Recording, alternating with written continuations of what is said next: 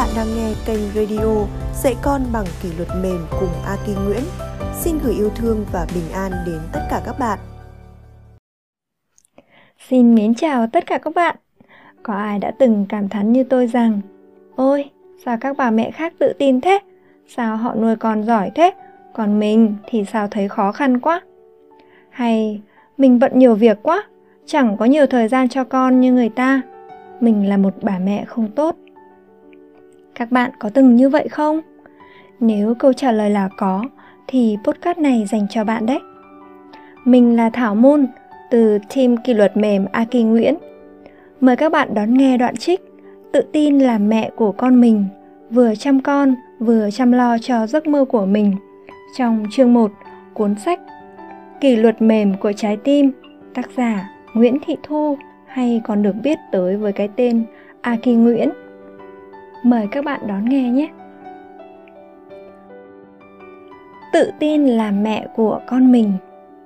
Một bạn sắp sửa làm mẹ nhắn tin cho tôi. Em thấy chị có vẻ rất tâm đắc với việc nuôi dạy Bon. Chị cho em một vài bí quyết được không? Từ hồi chưa làm mẹ, tôi đã bắt đầu đọc và chia sẻ rất nhiều những kiến thức về nuôi dạy con với các cha mẹ. Đơn giản, chỉ xuất phát từ tình yêu với con trẻ và mong muốn những bố bà mẹ ở Việt Nam được tiếp cận với những kiến thức hay của Nhật.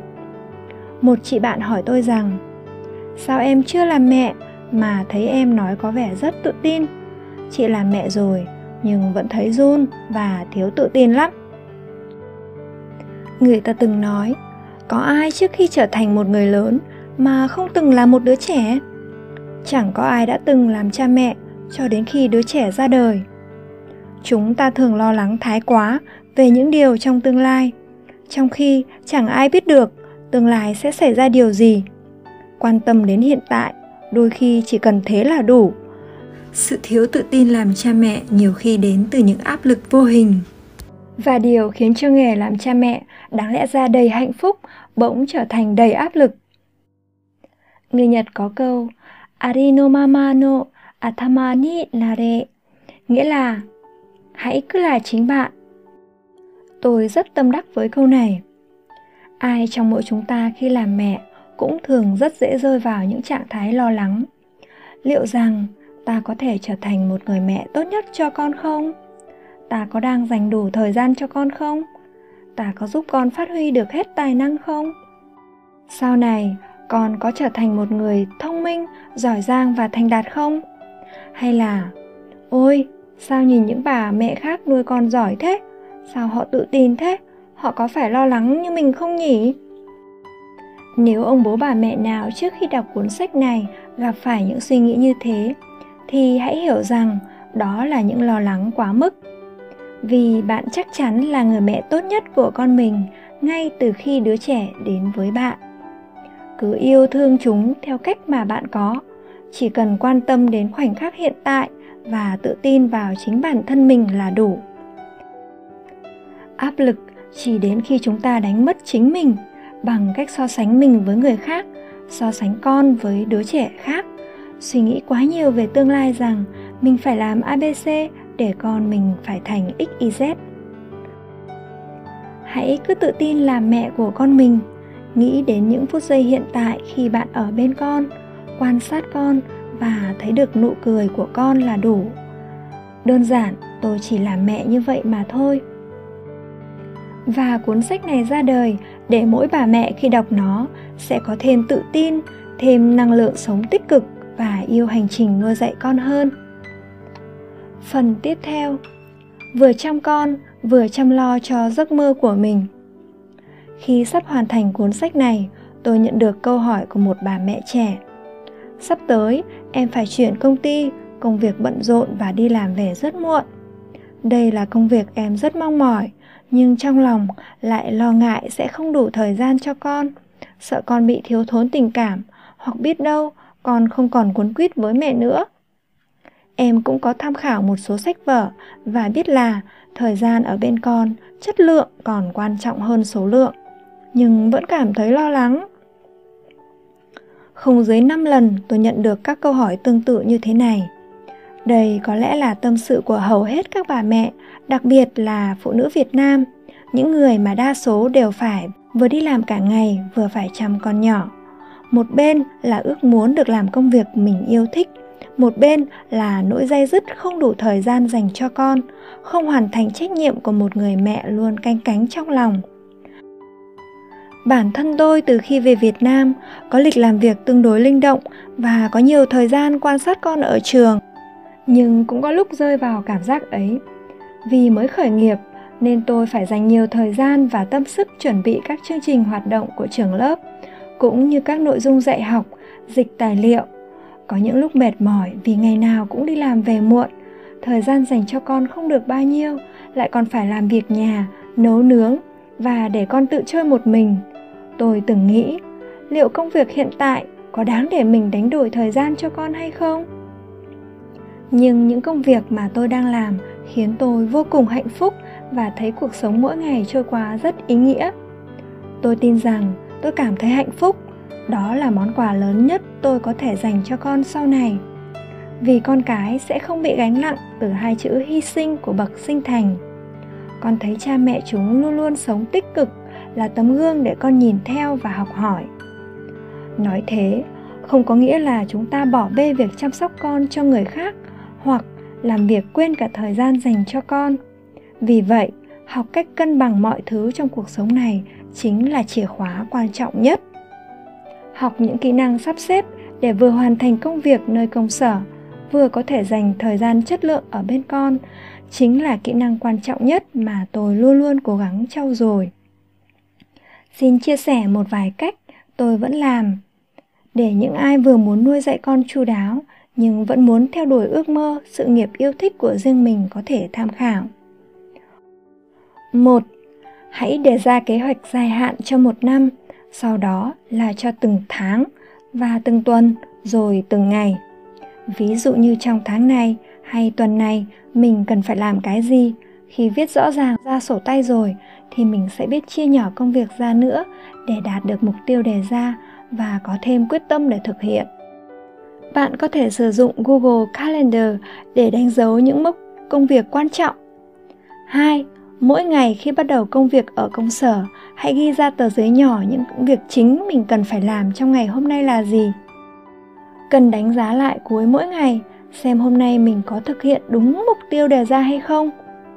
Chia công việc sáng, chiều và theo dõi xem hiệu suất có đều như nhau hay không đặt ra thời gian cần hoàn thành cho mỗi mục tiêu việc sử dụng những mẩu giấy nhỏ ghi chú những cuốn sổ tay viết kế hoạch là điều rất hữu ích 3.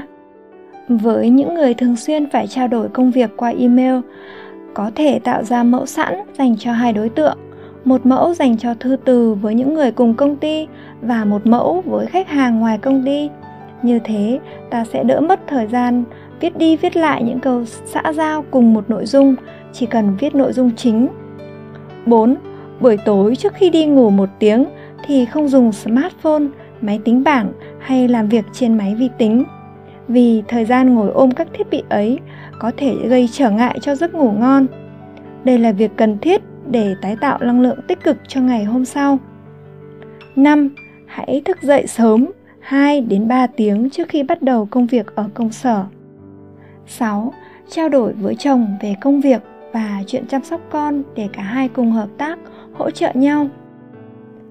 Đừng ngại nhờ đến sự hỗ trợ từ ông bà hoặc thuê người giúp việc theo giờ nếu thấy mình không ôm hết được việc nhà và việc cần làm. 7. Chuẩn bị bữa sáng từ tối hôm trước và đơn giản hóa bữa sáng. Nhà tôi có thói quen ăn sáng ở nhà và chồng tôi đi làm từ 6 giờ 20 phút mỗi sáng. Vì thế, những hôm nấu món ăn mất nhiều thời gian thì tôi đều chuẩn bị sẵn như ninh xương từ hôm trước để hôm sau nấu luôn. Bữa sáng của gia đình tôi trong tuần thường có 2 đến 3 bữa cơm, 1 đến 2 bữa miến hoặc bánh đa. Hai bữa là bánh mì. Việc cắm cơm cho buổi tối thì tôi đều chuẩn bị từ sáng và hẹn giờ để buổi chiều về đến nhà là cơm đã chín rồi. 8. Khi đã về đến nhà thì toàn tâm toàn ý dành cho con cái, gia đình. Mỗi ngày, cứ bước chân về đến nhà là chúng tôi có thói quen rũ bỏ hết mọi công việc chỉ dành tâm trí cho con và làm việc nhà nếu có công việc cần làm thì tôi cố chờ đến sau khi con đi ngủ thì mới dậy làm tiếp. 9. Hướng dẫn con các kỹ năng tự phục vụ, tự lập. Ứng với mỗi giai đoạn phát triển của con, tôi đều cố gắng tập cho con những kỹ năng tự phục vụ để cha mẹ không phải làm thay con nữa.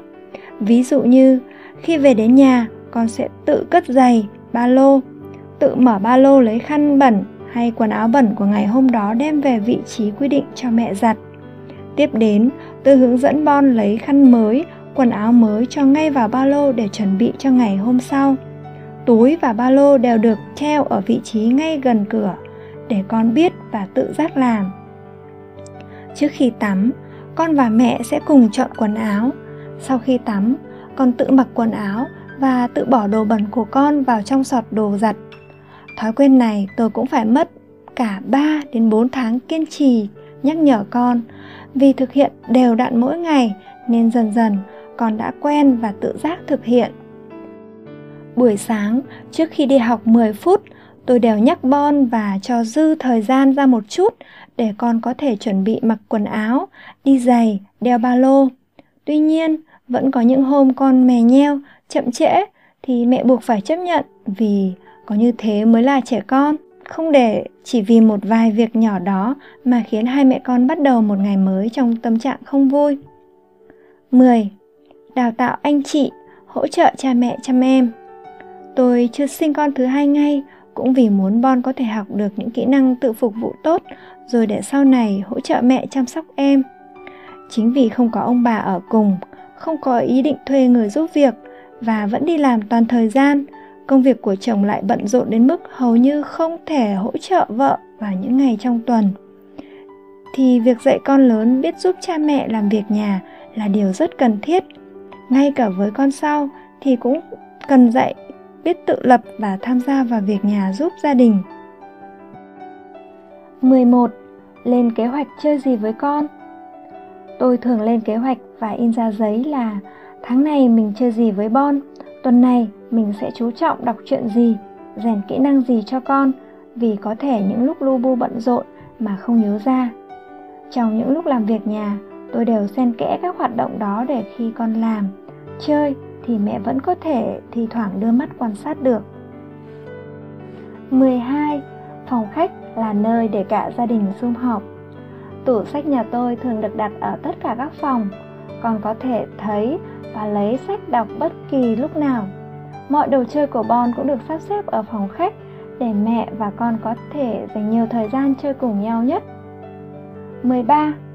Điều cuối cùng tôi muốn nói đó là khi bạn đã lựa chọn cái gì thì hãy luôn có trách nhiệm với sự lựa chọn ấy. Trong cuốn sách dạy con tự lập bằng yêu thương của tác giả Sugahara Yuko mà tôi dịch có một đoạn đại ý rằng, khi ai đó lấy lý do có con nhỏ để biện minh cho việc không hoàn thành nhiệm vụ ở công ty, thì cũng có nghĩa họ sẽ lại lấy lý do bận việc ở công ty để biện minh cho chuyện không quan tâm và không chăm sóc cho con được tốt chỉ khi với nhiệm vụ nào ta cũng đặt trách nhiệm phải làm để đạt kết quả cao nhất, thì cả sự nghiệp lẫn chuyện nuôi dạy con mới có thể thành công được. Nếu ta còn kiếm cớ đổ lỗi lòng vòng, thì ta chẳng bao giờ chịu trách nhiệm với chính mình cả. Tôi thấy điều này rất đúng, nên hồi còn làm nghiên cứu sinh tiến sĩ, tôi không dám lấy việc có con nhỏ để bỏ bê công việc ở phòng nghiên cứu. Ngay cả bây giờ, khi đang làm công việc ở trường mầm non cũng vậy bạn vừa lắng nghe xong trích đoạn tự tin là mẹ của con mình, vừa chăm con, vừa chăm lo cho giấc mơ của mình. Trong chương 1 cuốn sách kỷ luật mềm của trái tim, tác giả Nguyễn Thị Thu.